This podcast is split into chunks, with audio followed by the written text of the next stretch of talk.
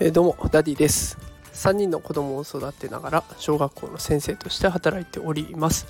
え、このラジオでは育児や教育を楽にできるそんなヒントを毎日お送りしております、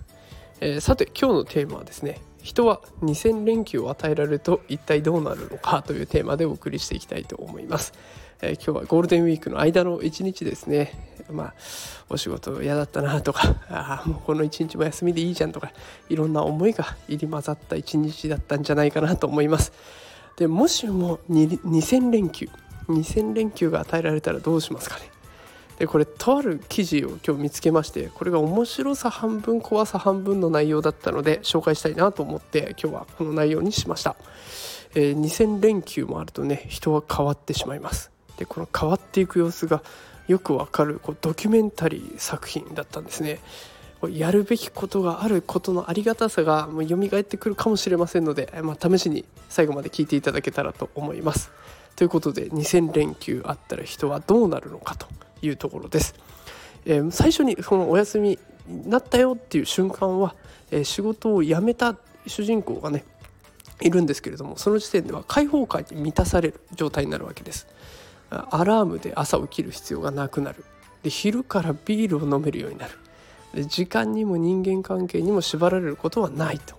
やりたいことをやりたい時にやりたいようにできるっていうもうこの解放感に満たされるわけですね。そんな日が続くと一体人間はどうなるのか。人間は堕落していきます。運動不足になります。生活リズムが乱れます。ネットを見て一日が終わるような生活が始まっちゃうわけです。気づけばお金がなくなってくると。で運動不足解消のためにウォーキングを始めたんだけれども堕落した生活にすぐまた逆戻りをしてしまいます。であれだけ嫌がっていた仕事をしないと生活することはできないもう何のために生きているんだろうかとかこれからどうやって生きていけばいいのかもう考えて悩み抜く生活が始まっちゃうわけですね。今の自分を何とかしたいけどどうすればいいかわからないっていうこの主人公の生活が続いていくということになっていきます。で今日この読んだ記事はですね次回が5月5日配信ということなのでまた図工は少々お待ちいただいて、えー、5月5日分かり次第放送していきたいなと思っています。休みが続けばいいのに今日も休みだったら何連休になるんだよとかって思っていた方もね休み続けることの怖さ人間が堕落していくんだっていうことの怖さを感じたのではないでしょうか。連休の間の平日ね今日お仕事ありました。あなかった方もいらっしゃると思うんですけどあった方がいっぱいだと思います。これが間入ったからこそまた明日から休みが充実してきますので連休をさらに楽しんでいってください